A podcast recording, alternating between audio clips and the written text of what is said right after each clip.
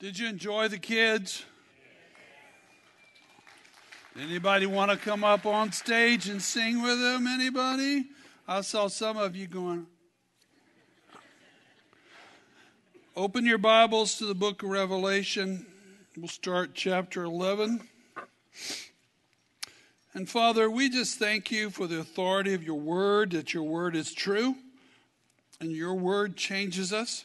Thank you for the ministry of the Holy Spirit. Now teach us today in Jesus' name. Everyone said amen. As you open to Revelation 11, hold your Bible up. Did you everybody bring your Bible? Okay. Excellent. We've got some if you need some. Need one?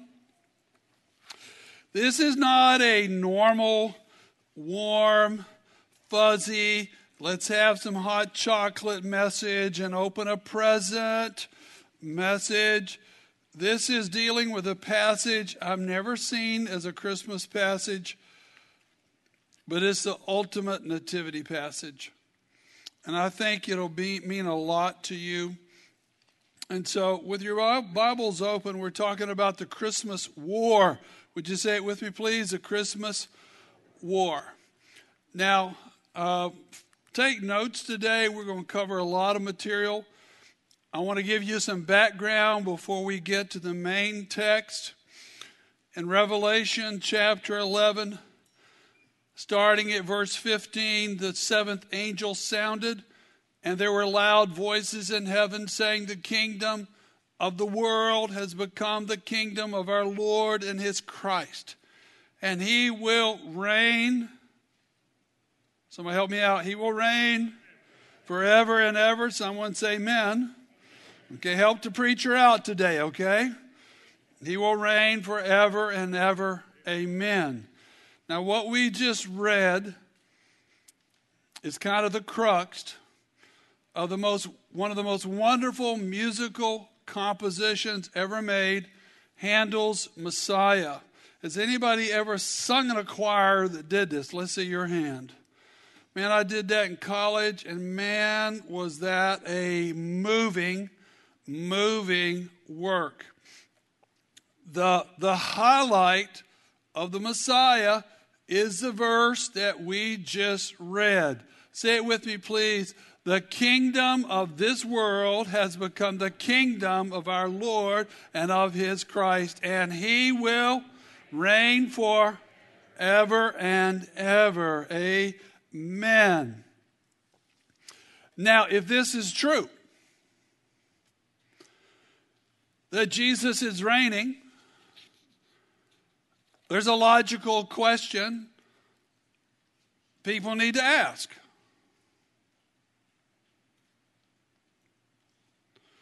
Okay, Steve, if this is true, what we just read, then you got to help me out.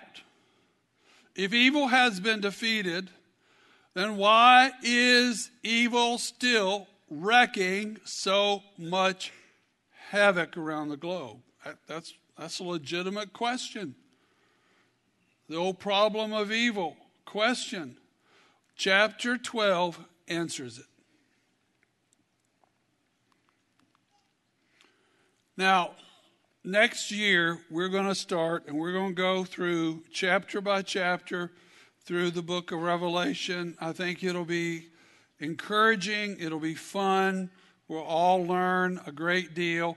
But I just want to prompt you a little bit. What does the word revelation mean? The word revelation means to pull the curtain back. Some of you, ha- some of you have been to a gender reveal party. You're pulling the curtain back.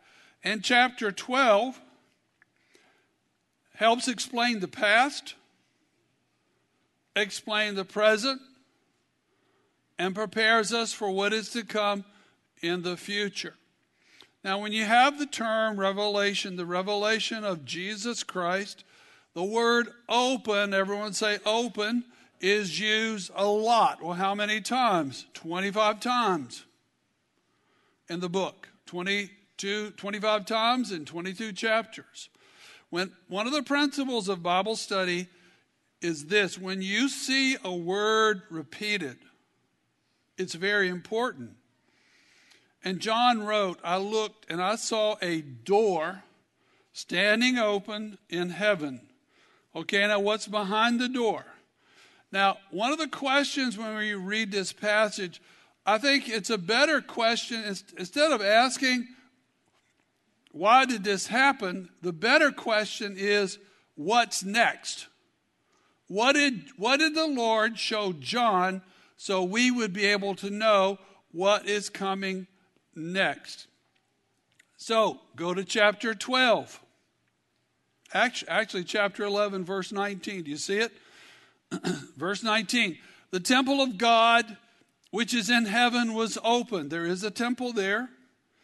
And the ark of the covenant appeared in the temple. And there were flashes of lightning and sounds and peals of thunder and an earthquake and a great hail storm. So the first thing John sees, and this is a very poor replica, none of us really know what he saw, but he saw a physical, literal temple in the heavenlies. Then he saw something else.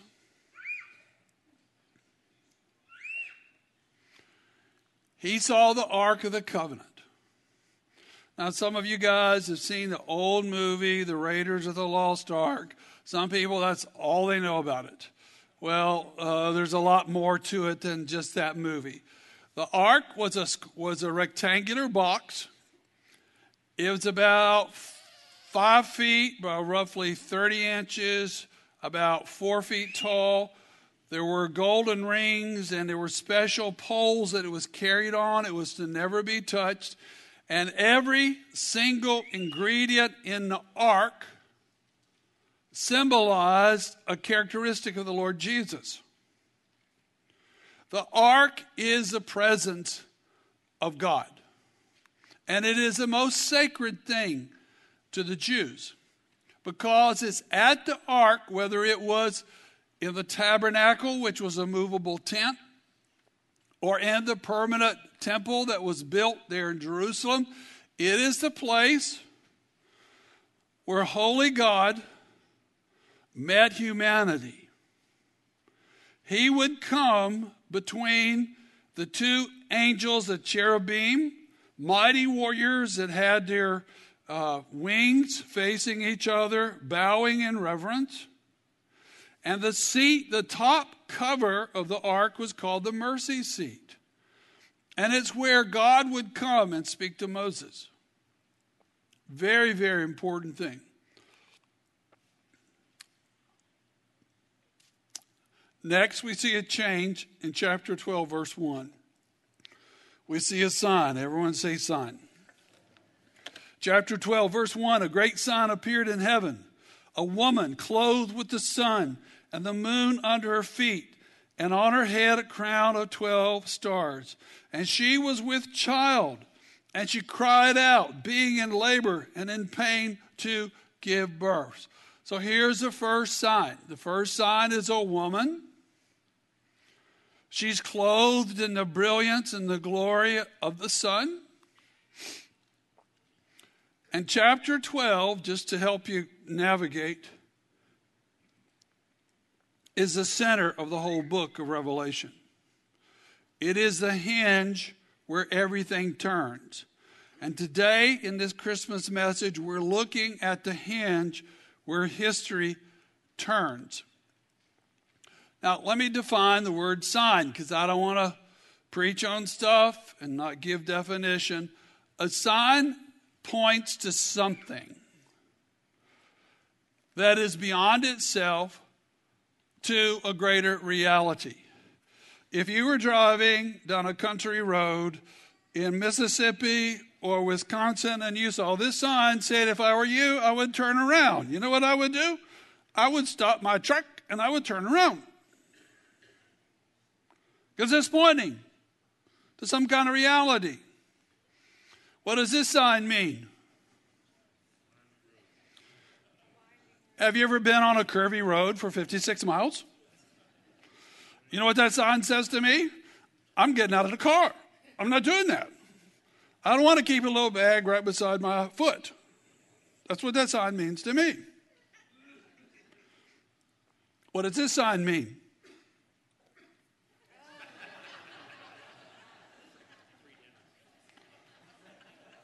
Could you imagine driving your convertible Volkswagen?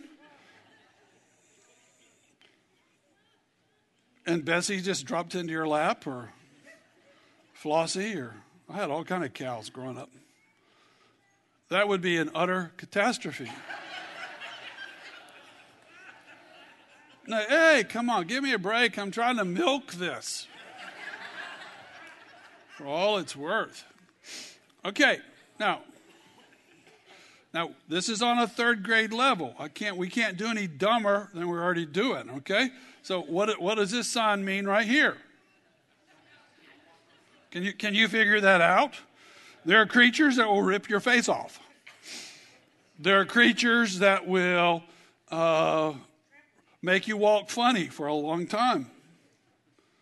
The sign says, do not approach wildlife. Now, if you if you do not believe in paying attention to signs and you decide you want to pet the kitty or hold the baby cubby, or if you want to pet the nice cow and rub his nose, uh, this may be the reality of that sign. If you ignore it,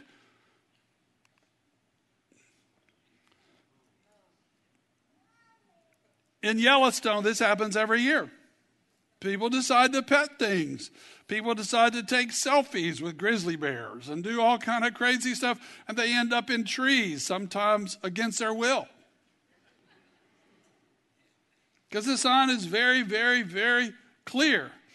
Uh, a sign is something you should not miss. Is that true? I've missed a ton of signs. If you've missed a sign before, any kind, Hold your hand up. Let me see your little guilty, dumb hand. You've missed signs. I've missed tons of signs. I've probably missed more signs than I've recognized.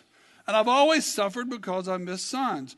Now, three years ago, I'm on a missions board in Colorado Springs. I go out every year to serve on that board. And usually I take my sweetheart with me and we vacate for uh, a week. And we had never been to Yellowstone. Do you like Yellowstone? So I said, honey, let's go to Yellowstone. So I found out it was pretty pricey to find a place to stay in Yellowstone. It is absolutely gorgeous. I love the West. It's almost 3,500 square miles. Do you know that's bigger than, than Nicholasville? It is. It's almost bigger. And Yellowstone Park is bigger than Rhode Island and Delaware put together. It's a big place. Wonderful place. Can be a dangerous place if you miss the signs. They have about 10,000 of these thermal little thingies, and every time you see them, they're beautiful. Some of them will erupt in front of you and make you run like a scared child. Some of them have signs saying, Do not put your feet, do not get near, or it will eat up your arm if you put your hand in the beautiful little colored waters. And yet people still do that. So we had planned this vacation, and I'm the planner in our family. And so we had been driving five, six hours. We entered in the south. And does anybody know what this is on the screen? When I saw it, I went, oh no. And my wife said, What do you say? Oh no. I go, Oh no. I said, what, What's oh no about? Honey, this is Gardiner, Montana. We just drove through the entire park. And now we're exiting the park. That's what oh no means. And I'm from Kentucky and I'm completely lost. I'm just a preacher. I don't know what I'm doing. Notice that a map of the park there's two kind of circles. One says Lake Village. So we came in from the south. We went all the way and see where it says Norris. I said, honey, when you see the sign that says Norris, When you see the sign that says Lake Village, we got to turn right because we paid a king's ransom to stay at Lake Village. And that's where we're spending the night tonight. You got it? Yeah, I got it. So we looked at the flowers and the wildlife and stuff and drove right past the sign. Another five hours later, we're in Montana. And when I see that, I go, we're just in trouble. We are just in trouble. It's okay, baby. Honey, we're in trouble. We will sleep with a grizzly bear or something tonight. So there's this ranger station, and I pull up and go, Sir, can you help me? Uh, what's your problem? Are you lost? Yeah. Where do you want to go? Lake Village. He said, Well, you're an idiot, aren't you? I go, Yeah. Uh, and he goes, Did you miss the sign? Yes, of course I missed the sign. So I said, What do I do now? Well, there's no, no rooms available, so you have to turn right around and go back down the road. I go, Five hours? Or you can go the other way and go all the way around. It is 5:45, the sun is setting.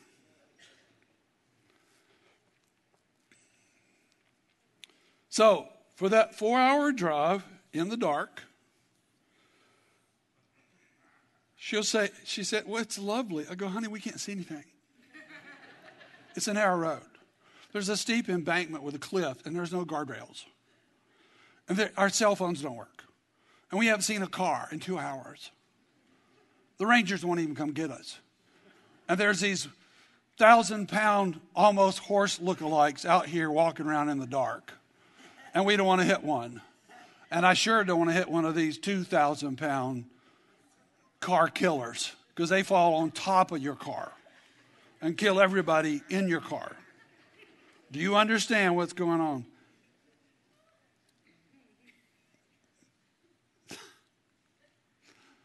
So what we did, we we drove and drove and drove and drove in the dark. We did the two day Yellowstone tour in one day. and half of it was in the dark. So don't miss signs. Now, here's the first sign. What's the first sign? Tell me. What's the first sign? A woman, and under her feet is the moon.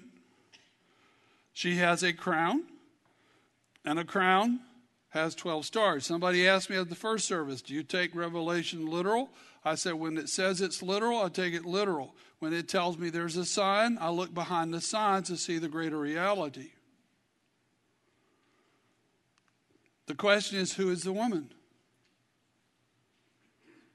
Who is the woman? I believe the woman the answer is three. All three options, I believe, are true. She is the nation of Israel, the chosen people. Where do you get that from? I get that from Genesis 37, where the 17 year old nerd, Joseph, who is so full of himself, and he tells his older brothers, 11, Hey, guess what? I had another dream last night. It was awesome. Hey, we almost killed you the last time. Well, this one's better. You'll love it. Let me tell you. Hey, I saw in my dream the sun, which I think is dad. And I, then I saw the moon, which is mom. Then there were 11 stars, and that's you boys, my big brothers. Then the most glorious star was guess who? Me. And then the sun and the moon, and all you boys bowed down to me. What do you think? You like it? Reuben is saying, We will sell this kid to Egypt or kill him immediately. It was a prophetic picture of the nation of Israel. The second option, the second person is Mary, the mother of Jesus. When you read the text, it's obvious who the woman is Mary, the mother of Jesus. But the third option, many people don't see it, it's the body of Christ, the church. It's you. You're in this, you're in this passage. Where do you get that from? I get that from verse 6, verse 14, verse 17. talks about the other offspring of the woman who is fleeing and nourished by God for three and a half years, which is the last part of the tribulation, 1260 days. Now, another sign appeared. Everyone say another sign. Verse number three. Then another sign appeared in heaven, and behold, everyone say, behold, was a great red dragon having seven heads, ten horns. On his head were seven diadems. And with his tail, he swept away a third of the stars of heaven, threw them to the earth. And the dragon stood before the woman who was about to give birth, so that when she gave birth, he might kill and devour the child. Second sign is a great red dragon.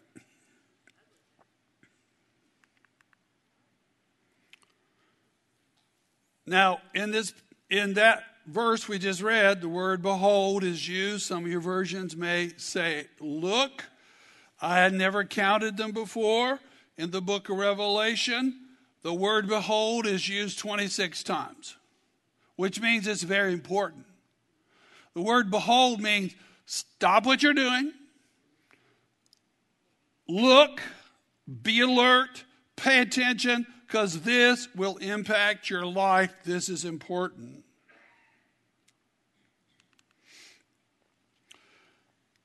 The red dragon, the color, is the color of blood, which to me speaks of the coming violence he will inflict on the world and the body of Christ. Seven, in Scripture, numbers have meaning. In Scripture, the number seven is the number of completeness. In Scripture, head equates authority. Someone asks, Who's the head of this company? Who's the head of this team? Who's the head of this household? It means authority, responsibility. So to me, the scripture is telling us that this being will be given complete authority by God for a short time.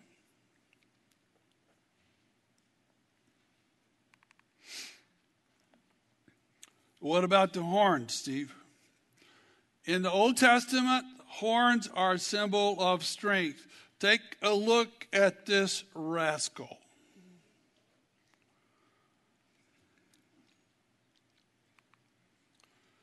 And the dragon has 10 horns. Later on, we see they are 10 leaders from 10 countries that joined the Confederacy, Confederation. Now, I think there's clues in this scripture. This ruler will be fabulously wealthy. What do you base it on? Well, diadem is a symbol of wealth. And he has seven of them.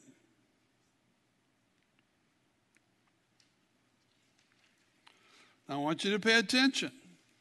You don't have to agree with my premise, but I want you always wrestle with the scripture.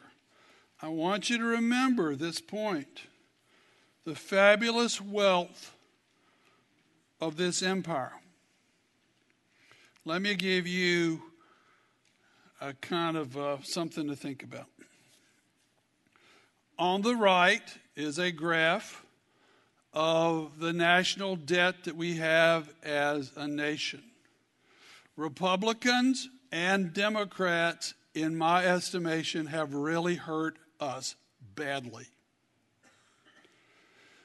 You cannot operate a church at a deficit. You cannot operate a bank at a deficit. You cannot operate a restaurant or a family or a sports team at a deficit. Yet, our country has been doing it for years. When Ronald Reagan left office in 89, 30 years ago, the national debt was a little bit under a trillion dollars. There's something called the national debt clock. If you go on the website and look at it, it has moment by moment how much our debt is costing us. It is creepy. In 10 months, our national debt level will be at 30 trillion. For every person that pays taxes, that means you and I owe about $900,000 in this national debt. So people for decades have been making decisions. It's not their money, they don't care. They are mortgaging your children's future. We'll pay for this. We'll pay for that. We'll pay for this. We'll take care of you. Hey, I understand, but let me let me give you another view on this. This is a $100 bill, which is the greatest denomination that, that is in, in flow right now. This is a stack of $100 bills. A, a stack of $100 bills is $10,000. A hundred of them, it's about a half inch thick. Turn to your neighbor and see if they your neighbor's got one in their Bible. Just look. Their Bible may stick out a little bit. This is the next little pile. It's a million bucks. It's a hundred packets of ten thousand dollars.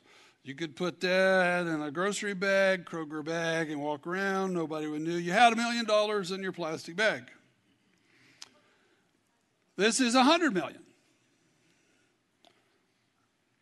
It's a lot bigger. And you see, it would take putting it on a pallet, using a forklift. This is a billion dollars. Are you ready? That's a billion dollars right there. Now, when it comes to a trillion, I just want to show what that looks like. People have no idea. No idea. Well, this is an idea. Can you see the little man in the left corner? The same little man standing. It is a thousand billion. It is a million million. It is a one with 12 zeros. Now, what's, what's your point, Steve? Well, every household will, uh, is owing $225,000 to pay off that debt. We'll never pay it off. Never pay it off. I think we've been set up. And I think Revelation 12 speaks to it. My point is this when this guy comes to power and he's fabulously wealthy, it means, my guess, our nation is off the scene. Our nation is no longer influential or prosperous. Now, Point E In the original rebellion before earth was created, the dragon, let me go back, he convinced what we just read, these are the words of Christ, one third of the angelic majesties to rebel with him. Notice the wording. I think the wording is accurate. He says, with his tail. If you've ever been to Africa, Asia, if you've ever seen a Nile crocodile, man, some of those guys are 20 feet long. They weigh over a ton. Their tail may be 8 to 10 to 12, in, 12 feet long. And the front end of that character is dangerous, but the back end of that character is just as dangerous.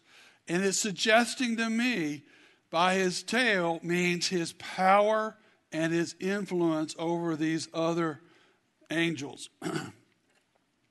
All these, when they fell, became demons.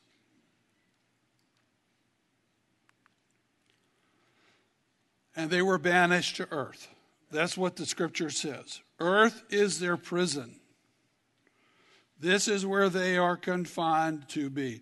Now, a lot of Christians don't like talking about this. I don't like talking about it. And they don't even believe in the existence of this, but Jesus talked about it. Jesus dealt with him. Jesus said, I've given you the body of Christ power over unclean spirits. which is what messes up our kids, our nation, churches.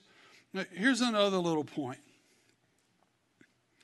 When someone turns their back on Jesus and they walk away, they're not just going to live a neutral life.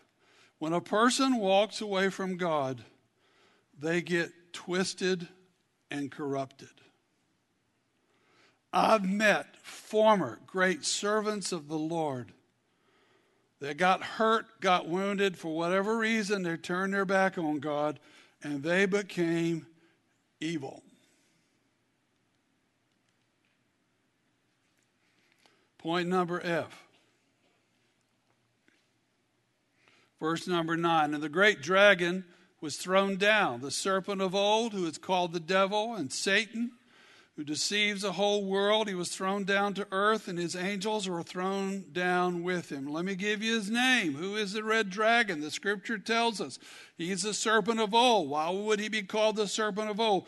Because that is the form he chose to seduce the first two people, real people, in a real place. His second title in that verse is the devil, which is the devil means in Greek the accuser. Everyone say accuser? What does it mean to be the accuser? He wins by division. He divides husbands and wives. He divides churches. He divides people in the office. He divides siblings who will no longer talk with each other.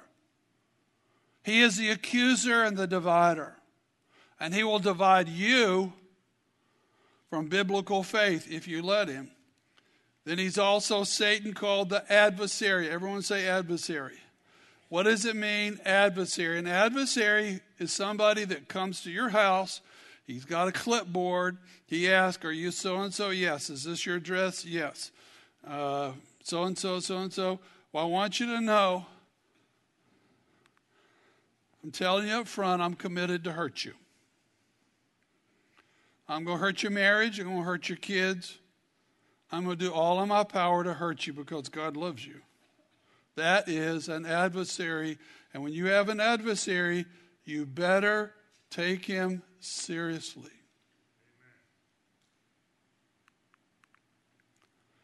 And then the most challenging is he's the deceiver of the whole world. Now, these are the words of Christ. And let me just put some thought into this. Have you been deceived? Hold your hand if you up you've been I've been deceived. I've been deceived so many times. I've been lied to and didn't know it was a lie. I thought I was new I thought I knew what I was doing. I didn't know what I was doing. I thought what I was resting on was truth. I was not resting on truth. I was resting on a lie. And it came from the pit of hell and it smelled like smoke. He is the deceiver of the nations. Now, this week, as I was studying this, I believe the Holy Spirit is a teacher, and He gave me a nugget. If it doesn't help you, it really helped me. And I wrote this down as I was in prayer this week. And the thought is this every person on the planet is listening to one, one of two voices, not three, not four, one of two. Either listening to the voice of the Holy Spirit or listening to the voice of an unclean spirit that whispers every day to your head things that are untrue about you, about others, about God. And when you think about how he influences people, you, to, you take powerful people, you take influential people. I used to love watching Anthony Bourdain because I he was a rank pagan. I loved the places he traveled, but he was deceived. You think about founders of companies like Amazon or Facebook or commissioners of sports teams. I'm not saying they're bad people. No, I'm not saying they're bad people. But I'm just saying if you don't believe in biblical values, if you're not listening to the voice of the Spirit of God, you are listening to dark spirits. And I want to say a warning. I know I'm not. You and I, neither of us, are any match for the one that deceives the nations of the world. If I don't listen to the Holy Spirit, if I'm not in prayer, if I'm not in fellowship, if I'm not reading the scriptures, I will be deceived. I will believe a lie.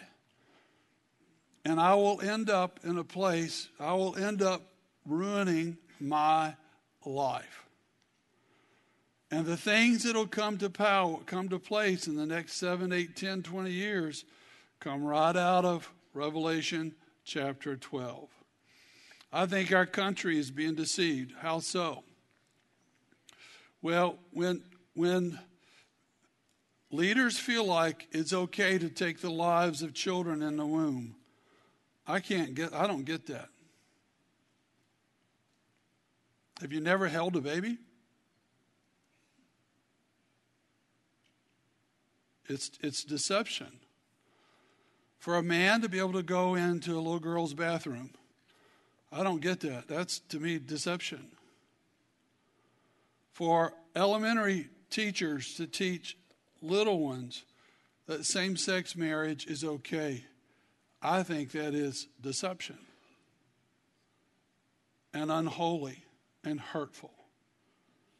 And it's, it's the red dragon trying to destroy people. If you reject the truth, you will believe a lie.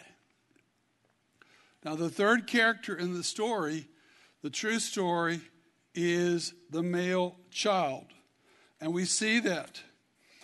Verse number five she gave birth to a son, a male child, who is the ruler of all the nations with a rod of iron. And her child was called up to God to the throne. And the woman fled to the wilderness where she had a place prepared by God so that she would be nourished for 1,260 days. What we celebrate on Christmas is the birth of the male child. Now, this is important. Listen. The woman is a sign. What do you mean? You will never meet a woman clothed with the sun, with the moon at her feet, with a crown with 12 stars. You'll never meet that woman. She's a sign. Okay? You will never meet a red dragon with 10 heads, seven crowns, and 10 horns. You'll never meet that red dragon. It is a sign. Here's the difference. Are you ready? The child of Christmas is not a sign. The child of Christmas is the ultimate reality. The Lord Jesus Christ is the King of all kings. He is the Lord of all lords, and He is real, whether people know that or not. And one day everyone will meet Him. Every knee will bow and every tongue will confess. Now, here's what John was told to write down by Jesus that He has a rod, it is a rod of iron. Now, a shepherd would have two things. He would have a, sta- a staff to retrieve a sheep that was lost or in a thicket. Then he would have a club or a rod to fend off wolves and lions and that sort of thing. This is a shepherd's rod, which tells us that the Christ of Christmas is a shepherd and that he is a protector and that he is here for you. And he knows you and he wants to keep you and he wants to help you. And iron shows that this shepherd is extremely, extremely strong and mighty. Someone say, Amen? Amen. Amen.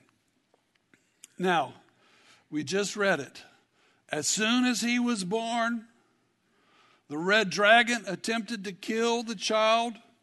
We see that in Matthew chapter 2, where this demon possessed guy, Herod the Great, what a wicked man he was. And what we're reading started on Christmas Eve. Was when Herod sent his troops to that region to kill every male child two years old and below. And, and I, I've read this 50 times, I've never seen this before. John said her child was called up, everyone say, called up to the throne. I, I looked at that and went, uh, What is that? What does that mean? It's speaking of the ascension. Do you know what the ascension is? After his death, after the resurrection, after 40 days from Mount of Olives, Jesus ascended to the right hand of the Father to his own throne. This is so beautiful. This ought to make you dance and shout and say, Amen. And this is the most important thing I'll say to you. This is it. The war in the invisible realm was won on earth. It was won in the land of Israel. It was won in Bethlehem and it was won in Jerusalem. The battle has been won through the death of the Christ, through the burial of the Christ, through the resurrection of our Savior, and through his ascension to the throne. Hallelujah. When our Savior stood before Pilate, the governor, a cruel and mean and aggressive man, and he said, Why won't you say anything? Why won't you answer me? I hear you're a king. If you're a king, answer me. And with his face bloodied and his back ripped apart and his hands wrapped in thick rope, he said, That's one thing you have right, sir. I was born as a king, and for this reason I come. Hallelujah. And this explains, this pastor loves history. I love all of it. But it explains every war on every continent, in every era, in the history of this earth. It is a war of Christmas. And John saw this mighty war, you read it for yourself, among these super beings in the heavenly realm. And the archangel Michael, who is the protector of Israel, the, the people of God, the apple of God's eye. That's what Daniel chapter 12 says. He led the charge. By the way, Lucifer and God are not equal. Michael and Lucifer are equal.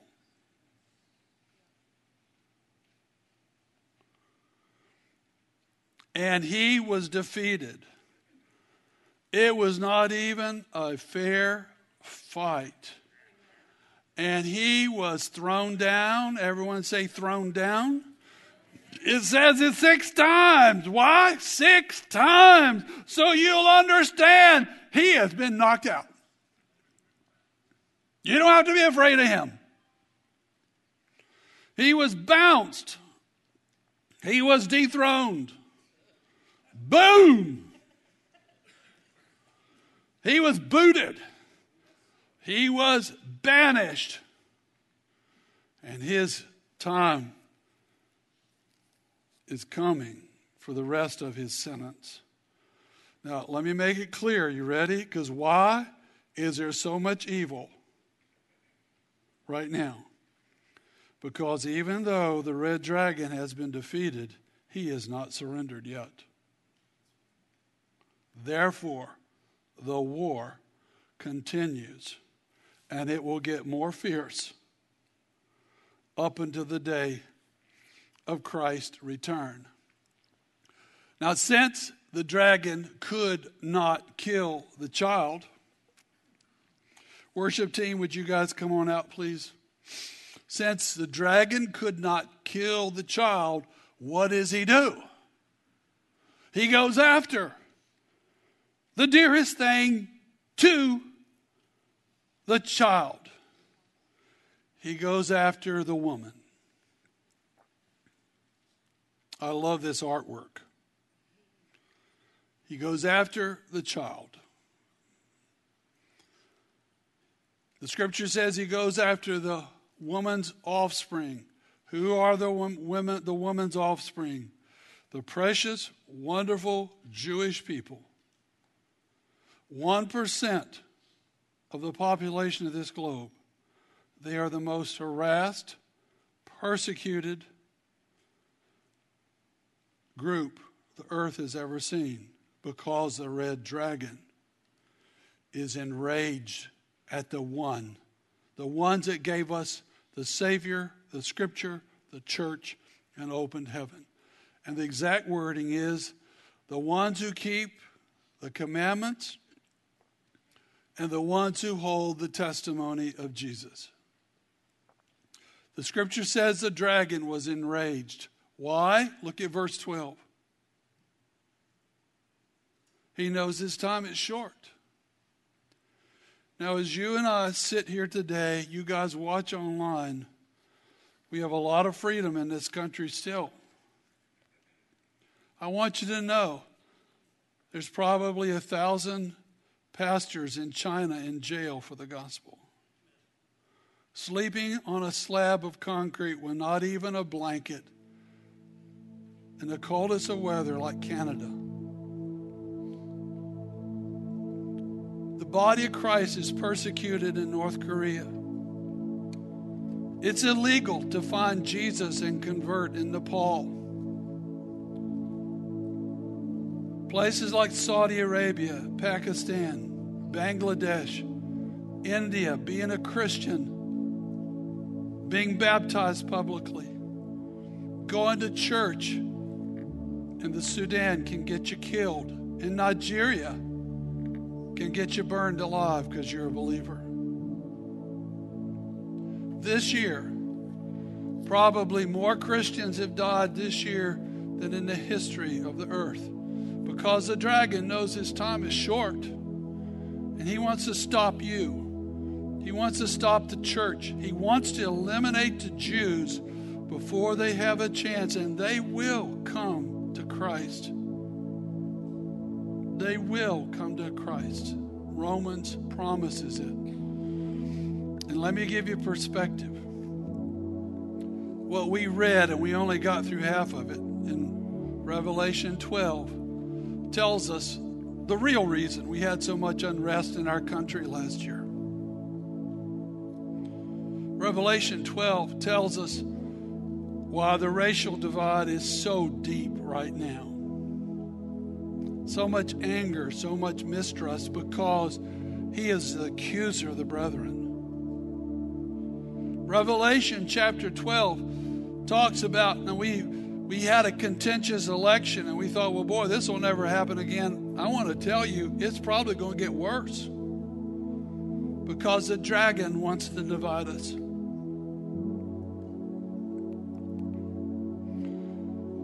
And this deal, we've dealt with COVID for a year and a half. Man, I had it. My wife was in the hospital. I've gotten vaccinated because I need to travel in missions, and I know I'm not getting on a plane unless I have the card. But it's crazy. Not only the people that have been sick, thousands of pastors in India have died because of this. I think it's demonic and it comes from the pit of hell even though Jesus can use it. I think we're being set up, not by flesh and blood, by the red dragon. We're getting acclimated. When you can't travel, you can't go to church, you can't work. It's probably coming sometime soon. Well, it is coming. Now, here's the good news. I got Two forms of good news. The suffering in the world right now is not a sign that Satan is winning. It's actually the opposite. It's a sign that he realizes his time is just about over. And he's got to do all the evil all the death, all the sickness, all the murder, all the division he can in the short run he's got. But John tells us in verse 12 for this reason we ought to rejoice, knowing his time is short. And we're going to get through this. And here's another bit of hope I want to give you. You say, Steve, is it going to get brighter or darker? I think it's probably going to get darker. The good news is the darker it gets, the brighter the glory of Jesus will grow. And millions of people will come to know Jesus like never before. And that's part of God's plan to use you. So I don't want you to despair this Christmas. I want you to say, I'm part of the winning team. And Jesus has got a call on my life, and I'm not going to quit. I'm not going to give up. I'm going to keep loving. I'm going to keep praying. I'm going to keep connecting people. I'm going to keep studying the scriptures. I'm going to lead people to Jesus. I'm going to make a difference in the next generation so the devil doesn't get them. Because we're going to see an awakening, a revival, and the biggest harvest ever. So, devil, you do whatever you want to do. And I want to close this time in prayer. Actually, I want to do it differently. Worship team, you guys come on out, please. If you have felt a stirring inside, I don't think it's because anything I said. I think it's because of the scriptures and the Holy Spirit speaking to people. That you have a part to play. That you can't give up. You can't quit. You got to get back out there and play every single down. Because if you quit, you're going to take a lot of other people with you. So I'm going to open the altars now. If you've been touched and you want to tell Jesus again, Lord, I'm yours. Whatever I've got, I'm offering it to you. Use me, Lord, during these spectacularly difficult times to make a difference for people. So come to the altar. Come and recommit yourself to the Lord. Start your new year off different than ever before because you just say to Him, I'm here, Lord.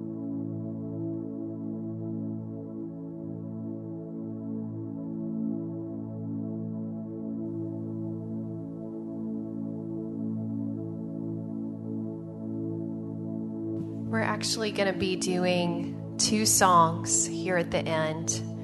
And um, this first one you may not know, um, but I felt the Lord prompt my spirit um, that we were just supposed to play it and to release this song over you all. Um, I feel like um, the story of Christmas is something that we've heard, some of us, since we were very young, and it just builds this familiarity in us when there's it's such a story of wonder and awe at who our king is and the mystery behind everything. And so this is just a moment for us to just pause, for us to come to the altar, um, for us to ask the Lord to give us a spirit of wisdom and revelation so that we can see Him and know Him more. And um, so let's just spend this time worshiping and adoring our King.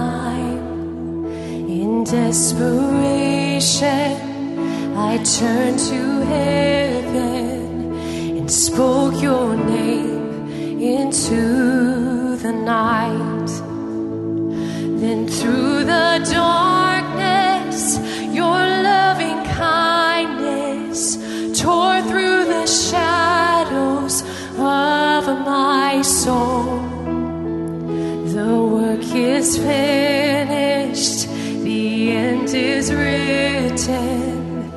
Jesus Christ, my living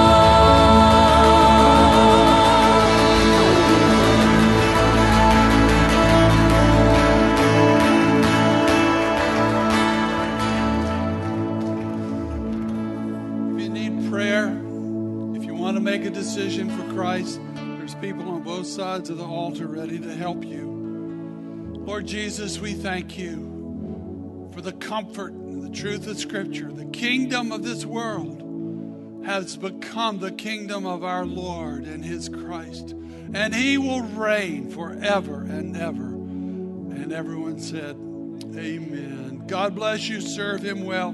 Please pick up your children.